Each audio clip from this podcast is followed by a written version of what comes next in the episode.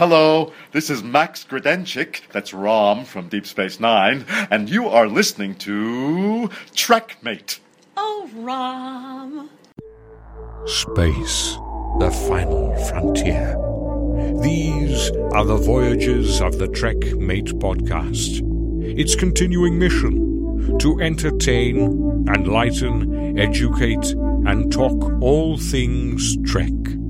To boldly go where no podcast has gone before. Make it so. Prepare to attack. All hands battle station. Don't worry. We will get to the bottom of this. All right. Ask is a tall ship and a star to steer by. I don't want excuses. I want answers. Am I authorized to enter the neutral zone? How do you think that tells me about your character? Captain's log, stardate 3541.9. Program complete. Enter when ready. Hello and welcome to Trekmate. My name's Wayne Emery. And I'm Jude Hawkins. Hello. Ah, how you keeping, mate? I'm good. I'm good. Yourself? Yeah, very good, very good. Getting close to DST. Yeah, yeah. I was going to say, getting very excited for it now. That's the thing for us at the moment. It's a week and a half away, uh, just uh, just under, in fact. So it's not far, not far at all now. Yeah, yeah. It'll be the first time we meet up in person. Mm-hmm. Definitely. So there's going to be plenty of kisses and cuddles. Oh yeah, definitely. Yeah. so Bring your umbrellas. That's it. oh no, we, I I'm really looking forward to it. It's gonna be a it's gonna be a good weekend, I think. Yeah. Um. I've I've noticed today online. Um. By the time the pod goes out on Sunday, they're they're announcing the schedules on Friday uh, Mhm. of the talks and photos and whatnot. So. Uh, so by the time this is out, everybody I'm sure will be planning away where they're going to be and, and where. Yeah, yeah, no, exactly. Well, that's what we want to do is figure out exactly where we want to be at what times over that weekend. Yeah. Exactly, especially since um, we're going to be uh, hosting a quiz on the Saturday. Well, at But- least we're supposed to be, yeah. We're supposed to be, yeah. So it's um, uh, until the actual schedule comes out, then it uh, we won't know for certain when it is. I will So- say one thing: whether we are doing that or not, I look forward to uh, to meeting any listeners of the show uh, when we're there. So you know, if you do recognise either of us, come up and say hello and stuff. I look forward to, to meeting people. Yep, by all means. Uh, that's the thing. Uh, I want to, uh, since this is the last pod that will be going out before DST, it's a good point to actually uh, reassure listeners that if you do see myself or Jude, uh, please come over and say hi. It'd be great to shake your hand and say thank you for listening because we appreciate you guys giving us as much time as what uh, like uh, we would hope people would appreciate what we do for the podcast. So it would be uh, brilliant to be able to uh, thank you guys for listening. Definitely, definitely. By all means, doesn't matter what we're doing as long as I'm not in the loo. That's probably not a good point to say hello. Yeah. but other than that, yeah, by all means, uh, it, if if you see us, just give us a shout. Try not to do it in the middle of uh, a William Shatner talk or something like that either. Wayne. Oh, no, I th- I think that would be most appropriate. yeah. Who That's is this Wayne they speak of? Oh, that, I think that's something to get worth getting chunked out of a Shatner talk. yeah. Just for being recognised. Never some Trek, mate. crazy person shouting. That's it. Whoever can shout the most Trekmate quotes in a William Shatner talk Yeah. gets the golden prize. Oi, Wayne! Trek off! Who gives a toss? Yeah. Oh. If, and if someone can get in a Jeremiah, yeah. Well, I might do one of those. Maybe on Sunday when I've done everything I need to do. That's it. You're And ready. You're winding down. You're ready to go. point. yeah, Jeremiah. Oh, Go round for half an hour of the convention looking for Jeremiah. yeah, Jeremiah. Jeremiah. oh dear. So yeah, no, I, I'm looking forward to it. I'm looking forward to it. It'll be good once they've got the schedule up, so we can start planning stuff. yeah, I look forward to that. Yeah, definitely, definitely. So and hopefully nothing clashes too much. Yeah, I hope not, but we'll see. We'll see.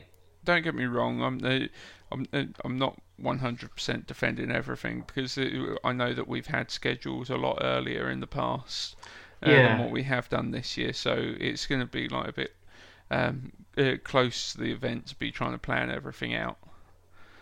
It is, yes. I totally understand where some people are coming from, but at the same time, I think it's going to be a good event and going to be uh, nice to be able to meet up with everyone and talk, talk Trek.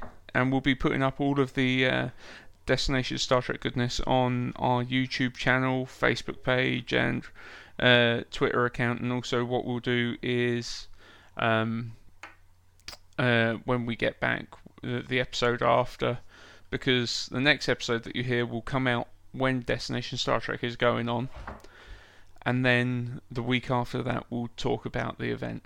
Yeah. Okay, sorry to interrupt uh, the show there, guys. Just a quick edit before the show goes out. The timetable has gone out, so at 10:20 on the Saturday, you'll be able to find us on the Excelsior stage talking with Jamie, who is a presenter for BBC Radio, and I'll be discussing Star Trek games. So if you want to check us out, uh, we'll be on the Excelsior stage at 10:20 and the, uh, and we will also be hosting a Star Trek trivia panel, which is going to be a, uh spin on a Star Trek version of Family Fortunes, which should be good, should be fun. If anybody wants to join us, we'll be over at the Excelsior stage at 11:45. So uh, make sure that you head on over there if it's in between whatever talks that you're doing it'll be uh, uh, good to have anyone uh, in the crowd who listens to the pod. Definitely. And also, if you want to be, uh, I'm, I'm going to be having two teams of five people playing against each other. If you tell me that you listen to Trekmate, I'll make sure that you're on one of the teams. Yeah. Yeah, So- that'd be cool. Yeah, if you want to join in, just come over and say, "Oi, I listen to Trekmate," and I'll make sure that you get on one of the teams. Yeah, you know who you are. Unless you're listener number 11, then unfortunately the spaces are full. we have got a good episode for you this week. We're being joined by Kris, the author of DeForest Kelley Up Close and Personal, the memoirs from the fan who knew him best. Once again, yeah. Yeah, and is uh, once again an absolute pleasure uh, to talk to uh, Kris. It's always uh, a treat to have Kris on. So Yeah, it's a pleasure. I'm getting the feeling that Kris might be slightly biased. So let's find out who gives a toss. T O S. Who gives a toss? Yes, it's that time again to figure out whether we do give a toss about TOS. And we are joined by the one and only Kris Smith. Thank you for joining us again, Kris. Thank you very much for having me. I'm looking forward to this. Glad to have you back. Yeah, we we was very uh, eager to have you back after our last chat. We enjoyed uh, having you on so much. I loved Yeah. it. Yeah. Absolutely great. Same here. and that's it. And now it'll be uh, nice to actually take a, like a bit of a look uh, at one of uh, DeForest's favourite episodes a little bit more Mhm. in depth. Okay. Because that's the thing, as you said in the interview, the uh, well, the em- uh, well, the episode that we're going to be discussing this week is the empath, which was one of Dee's favourite episodes. So uh, it's it's certainly it's a very different sort of tempo to um, a lot of uh, a lot of TOS's uh, episodes, and I personally I quite enjoyed it. I I I think it's a very strong episode. I enjoyed I it. It was I- I would- done almost almost like a theater in the round thing. Instead of it being out on a planet, it was done on a sound stage that was all blacked out, and it Yeah. really gave it an intimate feeling. I loved it. It was like ninety percent of the episode, wasn't it? It was in that room. Uh-huh. But that's the thing. Stylistically, it was something entirely different from what we had seen up until that point. As you said, like being pretty much an entirely blacked out room, just with spotlights highlighting certain areas. It was mm-hmm. very theatrical. It was. It absolutely was. And you got to focus on the acting instead of any special effects or anything else that might be going on. That had to be carried by the story, the performances, and that's Definitely, it, kinda- it did come across as sort of like a play, didn't it? Like they could easily do that, like recreate that live. yes. I wonder if anybody has done a reproduction of that because, as you said, it Yeah. very easily cross over. You absolutely could do it, and it seems to me I heard that somebody did it once. I don't remember where, but um, it would be very easy to do. hmm Yeah, I'll have to look that up. Whether you would be able to do it with the same style is another question, but you could definitely uh, give it a go. Yeah, Right. I think even a high school production could do it. hmm yeah, My niece, my niece last year did something from the Twilight Zone, and she portrayed well. She did she did a female Rod Serling, but they did something like that. Took one of the other episodes, or three of the episode actually, and made them into a vignette of three different uh, Twilight Zone episodes. So I can Oh. see the empath being done that way in a heart. yeah. All you really need is a couple of chairs, isn't it, in the middle of the stage? That's pretty Absolutely. much it. Exactly. Yeah. So, for anybody who is unfamiliar with uh, the episode The Empath, it, it starts out with the away team uh, beaming onto uh, a planet which uh, which star is actually about to be going supernova, and as such, they're there to try and uh, take away the uh, team of scientists that are at a outpost on this planet. When they get there, they discover that no one's been there for a while, and they are missing. The whole place is covered in dust. Uh, at which point, they then find the records of what's going on and see that the crew were abducted, and then f- suffer a similar fate. So one by one. yeah, yeah, no, one by one. So obviously, uh, it, the way that it happens, uh, to be honest, it's it's your almost stereotypical sort of alien abduction sort of uh, way that it's done. Yes. And one by one, in very short order, all of them also are abducted and find themselves below this surface of this planet where this experiment's going on, but they don't know what it is. hmm They, yeah. Well, that's the thing. When they uh, first actually went on, uh, like, uh, got beamed under uh, the surface of the planet, and you see uh, the character that McCoy uh, ends up calling Gem. Um, I was certain the first time that I watched this episode that she was going to be more of a sinister character than what she ended up being. Yeah, I could see that. Like she was like in on the trick with the with the other guys, with the aliens, Yeah. possibly. Yeah, they, Spock did say, "Hey, wait a minute. You know the the bats from something or other, you know, are appear like rock light until they attack." So it was like, "Take care." You know, Spock was saying, "Be Mm. careful. Be careful. It might not be what it appears." Mm hmm Because And it turned out it was it appears. Yeah. D- did you um uh, like get similar sort of uh, impression? Obviously, uh, now you uh, you was watching it f- through the original run, though, Kris. So you Yeah. you, you may not remember your initial thoughts. No, I didn't. I took her at face value until Spock said that. Mhm. went, you know, that's true. You can't just assume that what you see is what you get. And especially not when you've just been abducted, you can't assume that.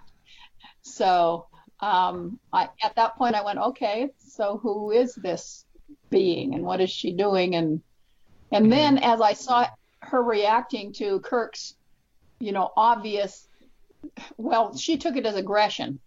You know, I mean, she just she just recoiled almost every time he spoke because he was very commanding and demanding, and she Yeah. just like recoiled, and and it was like I could tell pretty quickly that no, she wasn't there to be uh, bad. She was she was well. Obviously, we find out later she's an empath. She act she absorbs everybody else's feelings and emotions and everything else, and she was reacting to what he was feeling, even though his voice wasn't necessarily there. She knew his intentions, and she was a little Mhm. afraid. He was, you know, he, you know, uh, Kirk's um, job as a commander is to boldly go, even if it's dangerous, but also to take very, very good care of his crewmen. And so he was trying to figure out real quickly, like, are you friend or foe?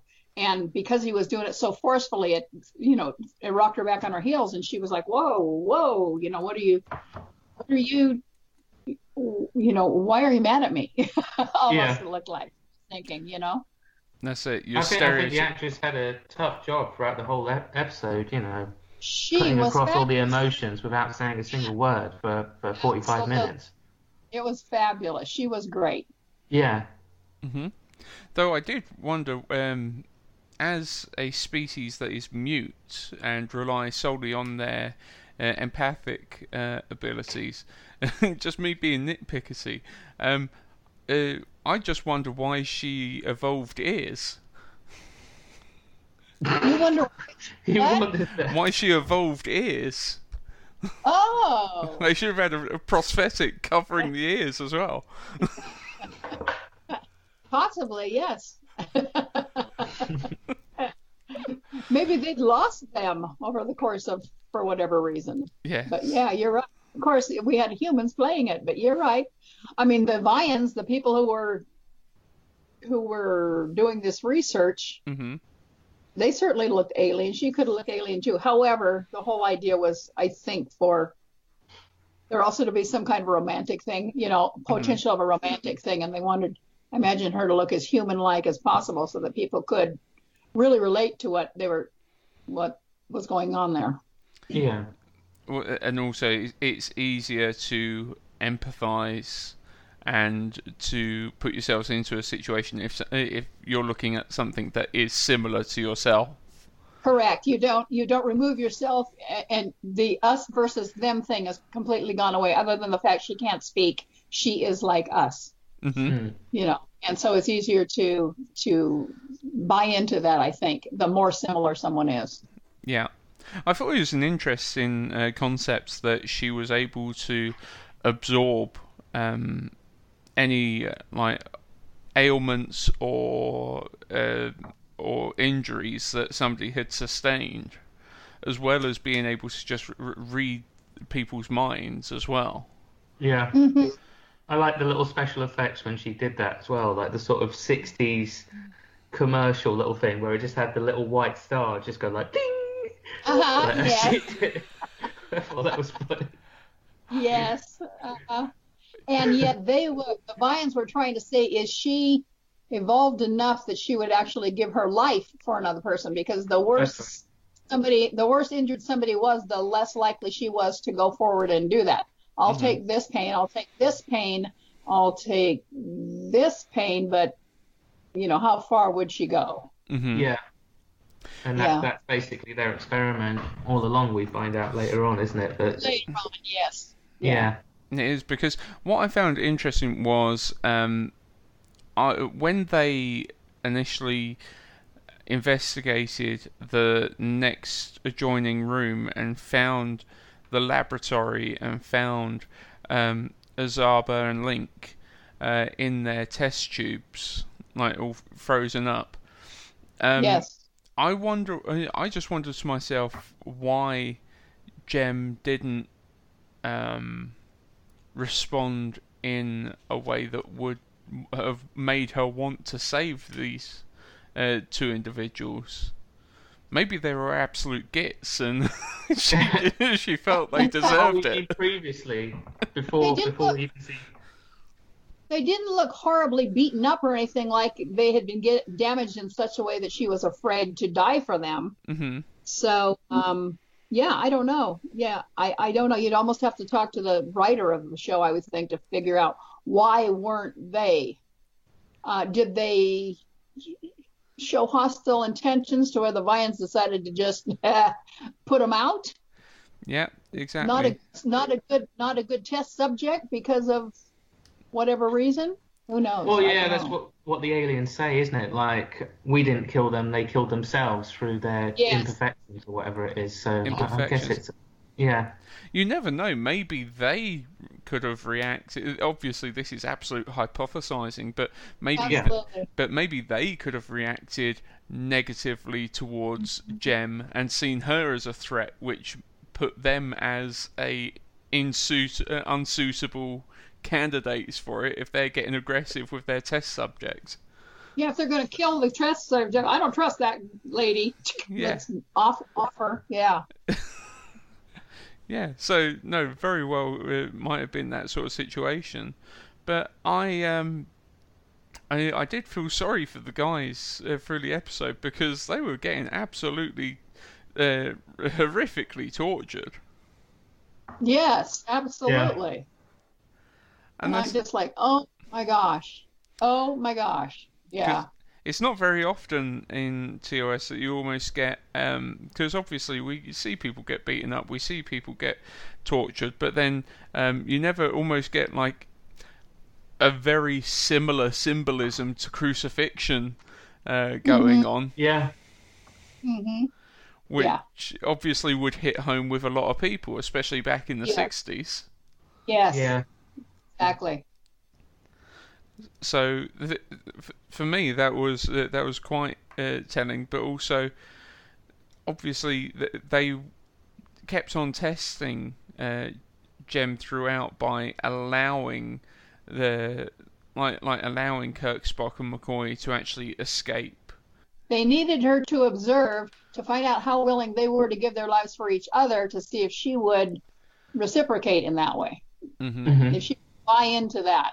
Because apparently there was only one planet they could save. They only had enough of the capacity to save one planet. They wanted to be sure the planet they saved in this solar system that was going to go supernova or whatever, Mhm. um, that they saved the proper species that would go out to colonize and that they would have compassion. hmm And yet you wonder why, yes. Yeah no go ahead Kris finish your thought You wonder why, like Kirk asked him at the end, you've lost the capacity to feel what you brought here, Gem, to experience. hmm How can you put us through this? Why are you doing that? Um, and that was that that almost seemed to rock the aliens back on their heels when they realized, yeah, we are. what I was also interested by was uh, the fact that they um, wrote into the scripts that uh, a means that they weren't able to actually get uh, in contact with the ship. Uh, it was, uh, to be honest, I think in later series, solar flares wouldn't have necessarily have had the same sort of impact uh, on ships because uh, their deflector dishes always seem to be able to withstand that sort of radiation. But it is a very real part of space travel that they did manage to. It's like, like they got some decent science fact in there because uh, when we go into space nowadays, the one of the biggest threats to us is the radiation because we're Mhm. not protected by the atmosphere. Correct. Yeah, so I I thought that was quite a nice touch to have a little bit of science fact going on. Uh huh. Yeah. And they were below the surface of the planet for this. They were somewhere in the bowels of the planet, except when they were up on the surface. hmm when they saw they thought they saw Scotty and no it wasn't it was it was something that the Vians had put up there to make them think it wasn't Vians, or I- do I have the right species here It Uh, was the- Vians. okay um I saw this like three months ago and before that I hadn't seen it in 30 years so I'm trying to recall everything I think I know You're doing better uh, than I would have done. anyhow um the Vians obviously could create conditions and environments and get you to see what they wanted you to see too. Mm-hmm. Because they had they had you know Scotty supposedly show up when he wasn't really there and stuff like that. So Mhm. they were a really advanced race. They could make things happen, but apparently they needed this one gal to you know f- go further and she was the focal point of the entire episode like is she going to be our our salvation Yeah, well, that's the thing. Is it's quite a responsibility to be a, to be, but also it almost it, maybe is it naive of these alien of the Vians to actually um, be judging an entire species on one specimen? Exactly Because- yeah maybe they just didn't have time maybe they had to do this thing and hmm i don't know and maybe they had done this with other species and somehow narrowed it down to her. I mean, after all, was she going to be the mother of the new race of the new species? Was she were the, was she going to be like the queen bee? You know, we Mhm. don't know enough of the story to really know where they were going with this. Yeah, well, that's the thing because it's it, it's quite um a, th- a thing to put all of that responsibility onto one person. But as you said, with the powers that um the Vians had of creating mirages and uh, environments that uh, like out of thin air, uh, and also even similarly in their look, they reminded me of the Talosians from Mhm. the pilot. Yeah, I Mhm. thought that too. Exactly. Yep. Very similar. Very similar in look and in what they do. Yes. I wonder if they managed to squeeze the similarities through because obviously up until that point the the cage was never seen. Right. Oh, they used a lot of those costumes. I mean, Mork ended up wearing Captain Green's costume. Yeah, it it was Paramount. Yeah. They were running around in, in the costuming wardrobe department grabbing stuff, and mm-hmm. and how many things can you fit on a human's head and have it look all that much different? I mean, back then. I'm not talking about today. Yeah. the things they can do, but back then, that was considered state of the art type stuff, and they were. Uh, they were using styrofoam things and spraying them. I mean, you've seen the you've seen the behind the scenes stuff. hmm How Yeah. they were coming up with these alien forms and ships and stuff. It was pretty funny. Definitely, and that's one thing that we always um, keep in mind when we're revisiting TOS is you've got to remind yourself that it's a product of its time. You can't um, treat it with the same standards that you would with a new show coming out now or something made in the early 2000s. Exactly. So yeah, you've all the feminists are all over it. You know, all those short skirts and all the, you know, Captain Kirk's after all the girls and all this stuff. It- It was the 60s. It Yeah. was the 60s. It was the 60s. I mean, in the 50s, before, I mean, this was before Ms. Magazine. This was before any kind of feminist thing at all really was out happening much at all. Mhm. And I remember, you know, in my dad's garage and other people's garages, they had, you know, women on motorcycles, you know, scantily clad or not clad at all.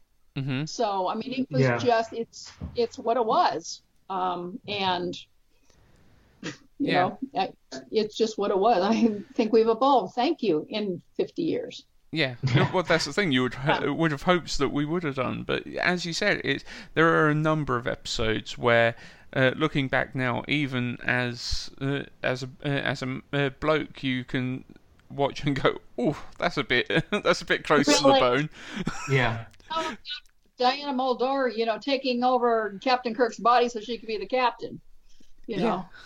Yeah, Yeah. okay. There were already women admirals in the '60s, you know, so it Mhm. was it was a sexist show. It was really kind you mean we're in the 23rd century and women don't do much except be communications officers, which was plenty. I mean, Martin Luther Mhm. King loved the fact that she was on the Enterprise and told her, "Please don't go, please don't go." But Yeah. otherwise, they were they were eye candy and you know conquests and things like that. Yeah, Uh, some of them, France Nuyen came across as this, you know, warlike, warrior-like thing. There were, Mhm. th- they had their moments, but Mhm. most of it wasn't terribly, you know. Uh, yeah, that's not why we watch Star Trek. That's not why women watch Star Trek. We like the men and how, depending on who they were and how they treated other Yes. people, including women.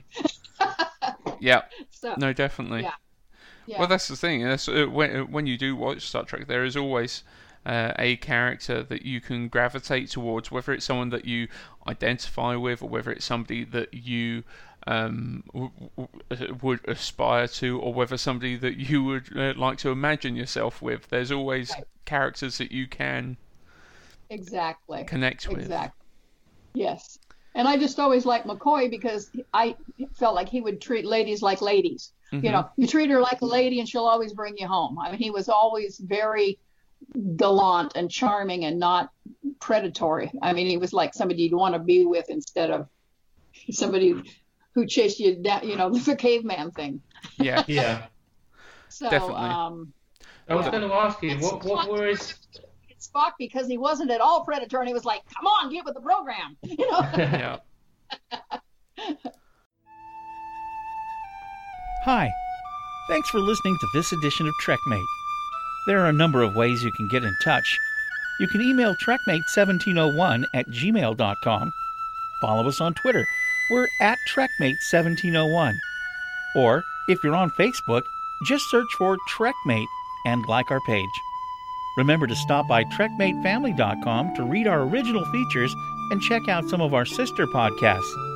You can find Jude on Twitter and YouTube. He is the official Jude, or just search for Jude Hawkins on Facebook. You can contact Wayne on Twitter. He is at Wayne the Game.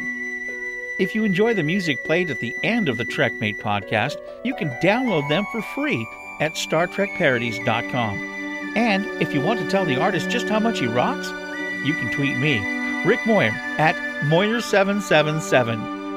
Oh, and please stop by iTunes and leave us a five star review. It really does make a difference for us. If you've already done so, then thank you. Once again, thanks for listening to this edition of TrekMate.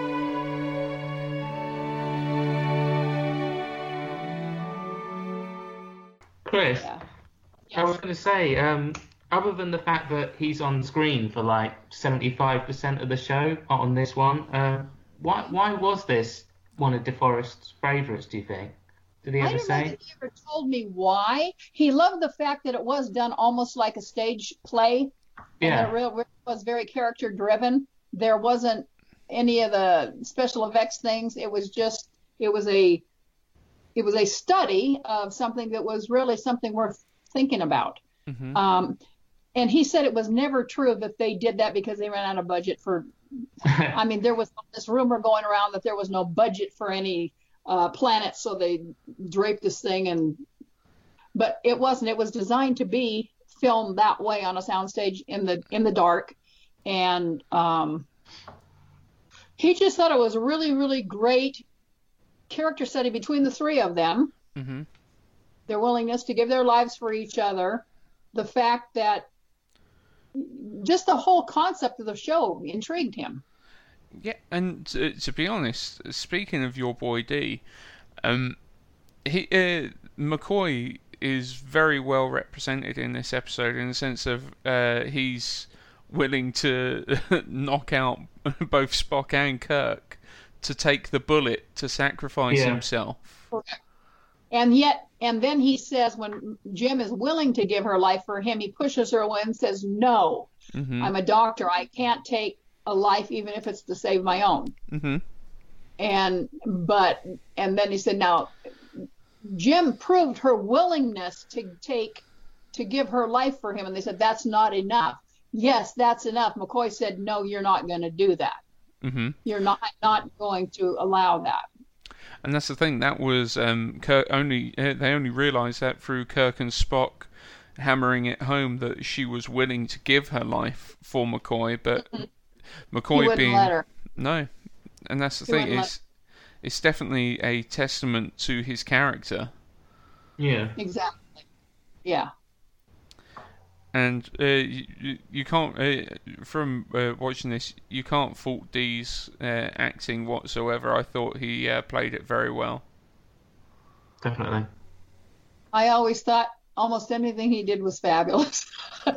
Even when he You're slightly bad guy. biased. I am biased. Ever so Well, slightly. I'm exactly, exactly. But he was really, really good actor. Unless you've seen him as a cowboy, you really can't know what a good actor he was. Mm-hmm. Because yeah, there were times in Star Trek I think he was, especially when it was in the background and some of the scenes just sitting there where he was kind of phoning it in. But Mm-hmm. most of the time, whenever he had something to do, he did it very, very well.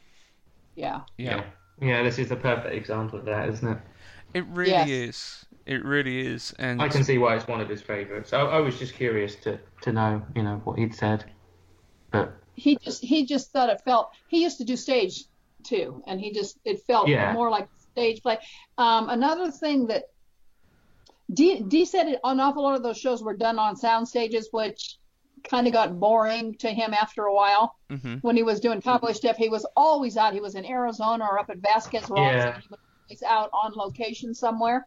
And i think i think the soundstage thing just did get old to him. Um, and you have to remember, I mean, we always just think back on McCoy and how much we loved him, when you realize realize how little he had to do in that show. He really was. He wasn't in it a whole great deal. He was hanging around, but he wasn't in it. uh, He wasn't. he didn't have the screen time that Kirk or Spock ever had. Okay. yeah, yeah. And so, I mean, he was an ensemble player and he understood that, but I can't imagine, and he never mentioned this to me, but I can't imagine him being not being bored a bunch of the time, except that he was a really good relational person. And I think when he was even standing on the sides waiting to do his thing, he was probably having a great time with the other cast members and stuff like that. You know, being in touch with them. He was a great person to be in conversation with. But uh, listen, I worked in a movie studio and it is tedious, tedious work because you have to get the lighting set up, you have to get the audio set up, you got to get this the actors in their places. You have to get them in three different places for reaction shots, and they have to do the same thing over and over and over and over and over again. And I watched it being done. And I said, I don't know how you guys don't go crazy. There was mm-hmm. more waiting around and standing around and waiting for the lighting man and waiting for the audio man and waiting for this and that to happen before you can even do your thing. And then they and then they film them out of sequence. So if you're going to be on this planet three times, you go to this location and you film the three times that out of order. You have to mm-hmm. remember where your character is in the process of this order. I mean, there's a whole lot going on, and yet it's almost all mental mm-hmm. because how many moments do you spend on the screen? Most of it is prep, waiting, and stuff. So it's Yeah. tedious, tedious process. It takes something like depends on what it is. It can take four hours to get 30 seconds of a of something done. yeah. Blimey. So we think of it, yeah, we think of it as this delightful experience, and it's really tedious unless you really, really love what you're doing. And he Yeah. did. He That's did. the thing. I would have always thought that the ratio would have been nearer to like an hour for every five minutes, but that's that's amazing. No, not at all. No, it's it's incredible. I was working at Warner Brothers one time, and they did a um, they were filming ER outside the building where I was, Mhm. and there were three three women actors and George Clooney, and there were 250 people standing around, lighting people, sound people, directors, producer. I mean, there was just this huge amount of people all standing around. My dad happened to be there that day, and he said, "Oh my God, that would drive me crazy. That would absolutely drive me." crazy." And I said, "Yeah, it's pretty tedious. It really is." And they had to do it like three different times because, say that scene where um, in Piece of the Action where they're walking across the street and the car almost hits McCoy and he does that jump up onto the sidewalk thingy. Um, they had to film that first with Kirk, then with Spock, then with McCoy, and then they had to, you know, tie it in all together. And so they had to shoot him from different angles and all of this stuff. It looks like a momentary thing where they're, it's all happening at once, but it's not if you really look at it. It's three different shots from three different angles, and it's, it's, you know, it's well edited, so it doesn't feel mm-hmm. like that. But mm-hmm. when you actually see the thing being filmed, it's like, wow, that took a whole lot of time to get that little shot there. I can fully, fully believe that. Yeah, Definitely. And it makes you appreciate the products at the end of the day a whole lot more. absolutely. Dee also said, if you'll ever, once he said this, I have never ever not seen it, but I never saw it before. He says, an actor never looks the other actor in the eye. They look beyond them to their right or to their left, because if they look them straight in the eye, they look cross-eyed. The person speaking looks cross-eyed. Oh, right. So ever since then, I've always looked. Nope, they're never looking at each other. They're looking past each other. And Yeah. I'm like, geez, how did you ever do that and make it look like you were looking at each other? I mean, because there's all this technique involved in making this thing happen. And unless you know what those techniques are, you you never see them. But I bet you'll see them from now on. When I now that I mention Yeah. Yeah, no, that's all we're going to be looking at now. it, you don't want to look cross-eyed, so you have to look beyond them. Yeah. Yeah. Oh dear. So, all in all, I think uh, uh, for me personally, uh, I was pleasantly surprised the first time that I watched this episode because I, I won't lie, a lot of season three doesn't hold my attention. Oh, me either. Yeah. Yeah. I, mine either. And um, for me, the the one thing that I always come back to and always say is the point that I don't like an episode is when I get bored by it. And Exactly. and Or when despite you fall, asleep- fall asleep. yeah, and Yeah. by this That's episode, extreme. despite it being just the f- well four main actors in this with Gem, as Mm-hmm. well as the Vians, um, and it being an absolute bottle episode, it's all contained. It held my attention, and the uh, the acting between them, the chemistry between them, absolutely held my attention. I really enjoyed this episode. I did too, very much. I'd agree, yeah.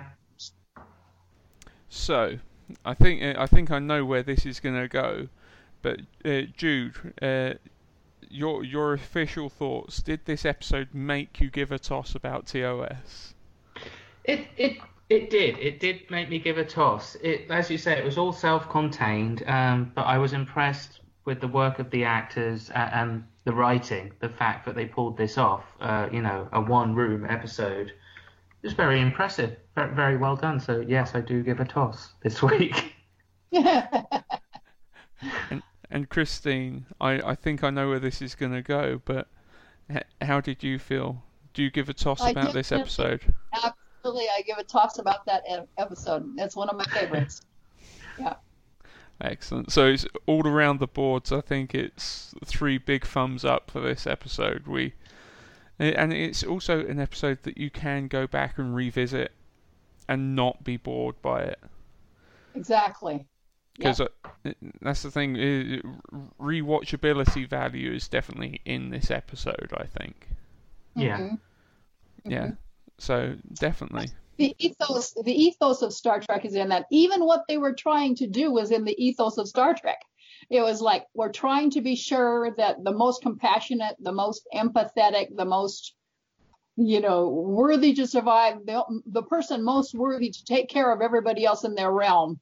They were going after a good thing. The Vians were Hmm. going after a good thing. They were just going after it in a way we would go, well, that is tacky.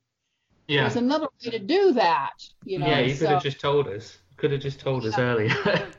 Yes. So, so thank you so much for joining us uh, for this instalment, Chris. It's been an absolute pleasure to talk to you again. Uh, just a reminder for everybody, just in case for some reason it passed you by uh, when we did speak to Chris uh, about her book. Uh, to be honest, if you have not read Chris's book, uh, then it's uh, an absolute shame because you're doing yourself a disjustice uh, by not reading you. it. Thank you. And I Should still, I say the title for people now? yeah, no, Yeah. by all means, DeForest Kelley, Up Close and Personal, A Harvest of Memories from the Fan Who Knew Him Best. You can get it at yellowballoonpublications.com. yeah, and uh, I still fully intend to get the um, uh, audiobook version because uh, there, there's some extra goodies in there for you as well if you do get the audiobook version. Exactly. There's more than 15 minutes of voicemail messages from Dee and Carolyn and Harve Bennett and AC Lyles, who was Dee's producer for a lot of his westerns. And who else? Teresa Victor, who was Leonard Nimoy's first secretary. Tippi Hedren. There are other people popping in too that you would probably know, but it's mostly Dee and Carolyn. Yeah, it's cool. And That's I it. and I narrated the audiobook too, so it's read by the author. And uh, and to be honest, it's also not uh, not uh, not unfairly priced as well. It's very very reasonable for the what you're getting, and I can't recommend uh, the book. Or uh, and I'm looking forward to listening to the audiobook too. So yeah, one hundred percent. Thank you for that. Thank you for that so much. So uh, for now, Chris, uh, I'm. Go- Uh, I'm going to put it out there. You're more than welcome to come back at any point. It's always a pleasure to talk to you. I would love to. Absolutely, I'd love to. Thanks, Yeah. Chris. No, it's an absolute you. pleasure. And your Thank you for joining us, Chris. Time for the Trek Off.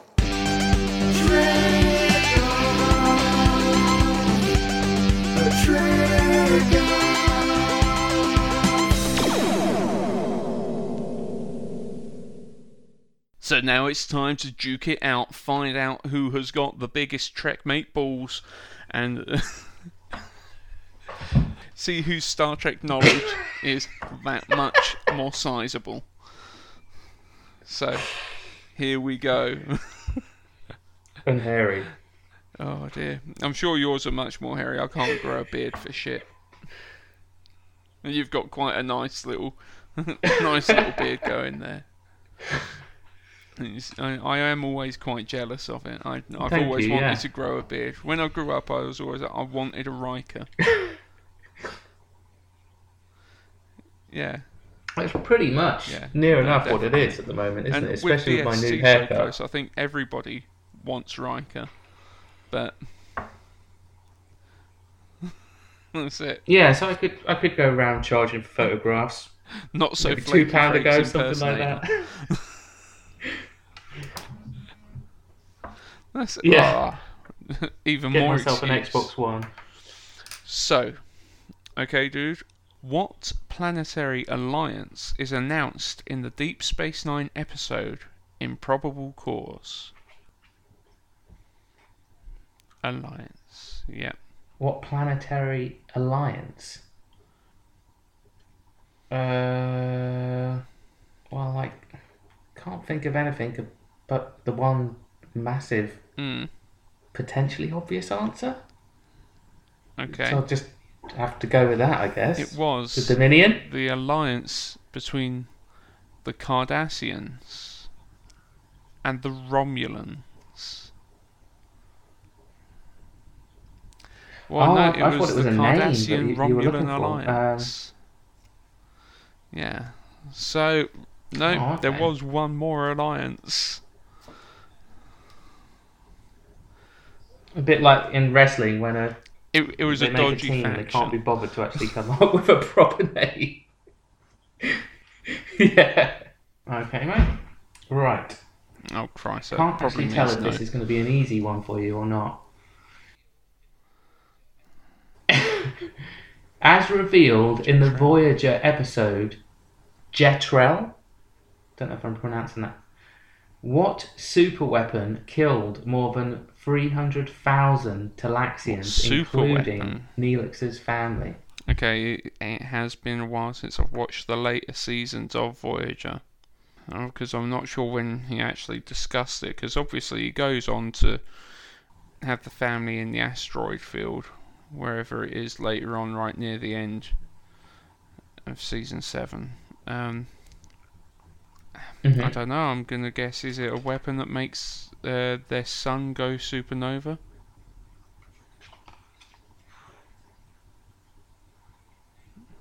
It's just a name. It's Big bloody all I'm gun. looking for is the name of the super weapon.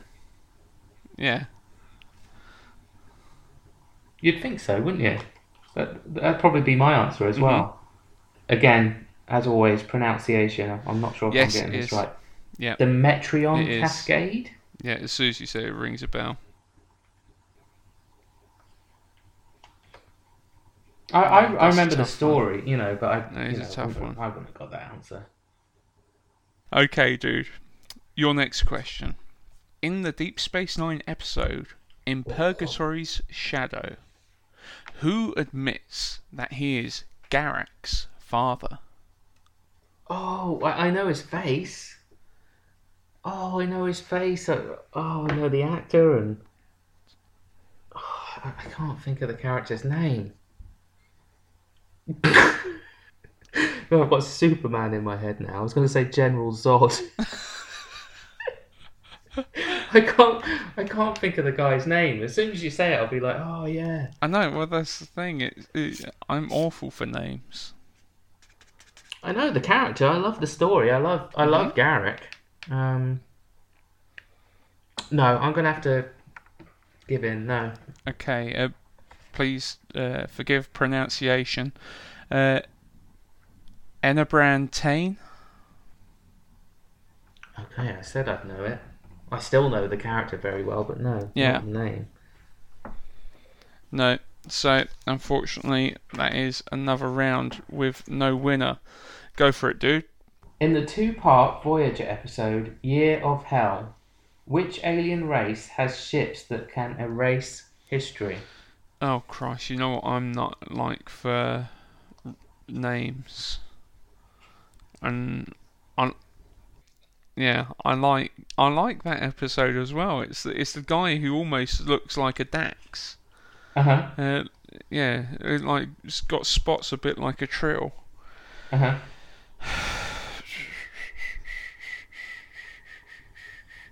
Um, honestly, I honestly can't remember. I'm awful with names. I'm I can't remember. You can have a guess if you like. I don't think it'd be worth it. Okay. It is the Krenim. Yes.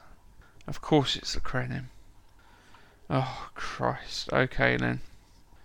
Just to let you know, I'm going to give you an easy one next. If if I get this one, if you give me an easy one, and I somehow don't get it, I'll give you an easy one next. What I'm staring at now. Yeah, no, don't worry, you'll get this one. Or, or let's hope so. Now you've said that. Also, going to sound really fit. Yeah, you, no, you definitely should do. Okay, this is a very easy one for you. How does Q celebrate his return to the Q, uh, Q continuum in the next epis uh, next generation episode, Deja Q? How does he celebrate his return? Yeah, how does he celebrate his return to the Q continuum? Ah, this should be an easy one. This is one that you would have seen replayed on highlight reels. Just ask me one more time. How does Q celebrate his return to the Q continuum in the next generation episode, Deja Q? Oh, this one's. Oh, I'm going to hate myself for listening back to this. You will, yeah. I can't believe I'm going to say pass, I think. Um. Oh, I, I can't believe. I'm going to say pass. It's terrible. Mon Capitan! He celebrates with a mariachi band Oh, and for cigars for the bridge crew.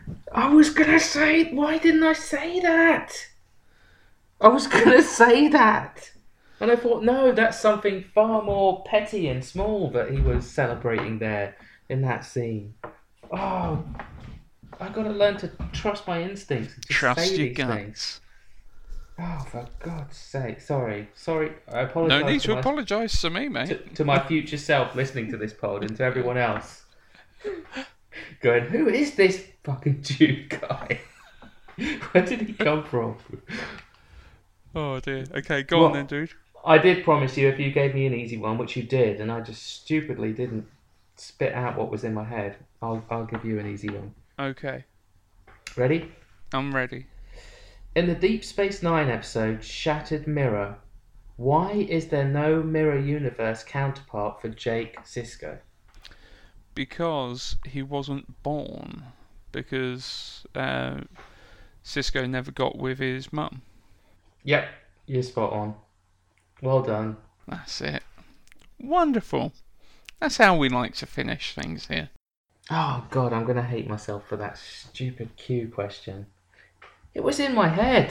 That was all what was in my head, but I just I didn't say it because I genuinely thought that was something much more smaller. That was just him teasing Picard at some point for something else. Yeah. That was all I had in my head, and I was just like, no, that's not it. Well, that's the thing. You should trust your gut more often, mate, because I will. that's Trek, mate.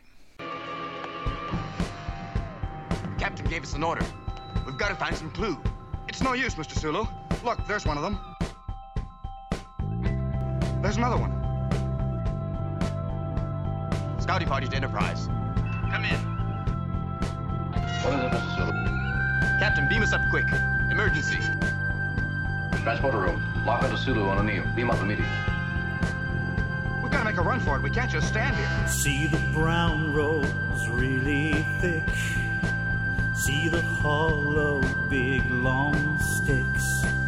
And they serve Landru. Sulu underneath his charm. The population he does harm. And they serve Landru. It's all about Landru. It's all about Landru. The red hour comes and then they all lose control for festival. And they serve Landru. It's all about Landru. It's all about Landru. They can't live without old Landru.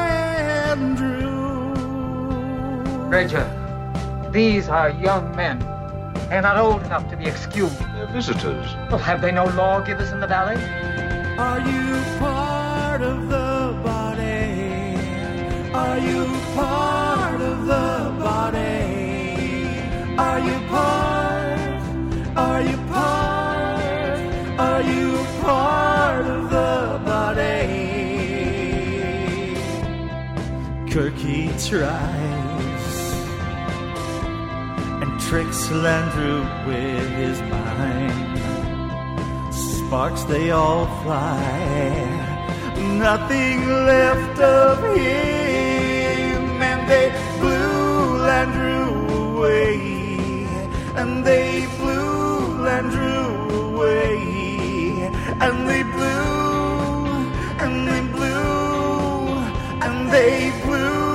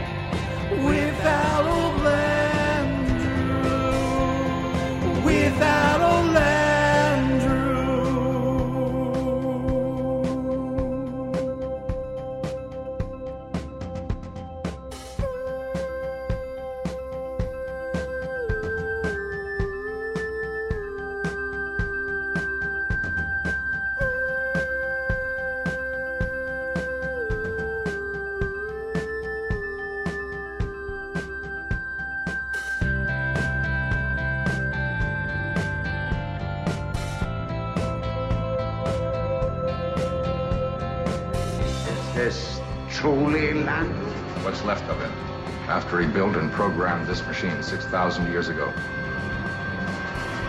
It must create the good. That is the will of Landru, nothing else. But there is evil. Then the evil must be destroyed. That is the prime directive. And you are the evil. I think. I live. You are the evil. The evil must be destroyed. Fulfill the prime directive. You, Andrew, help me. are the evil. Fulfill the prime directive. Help me, help me, help me, help me, help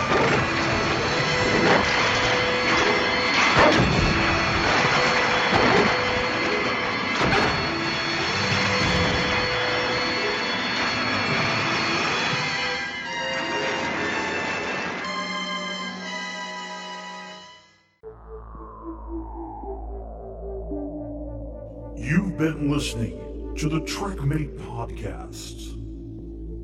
Would you like to get a hold of us? Visit trekmate.org.uk and boldly go where no podcast has gone before. Make it so. Prepare to attack. All hands battle station. Don't worry. We will get to the bottom of this.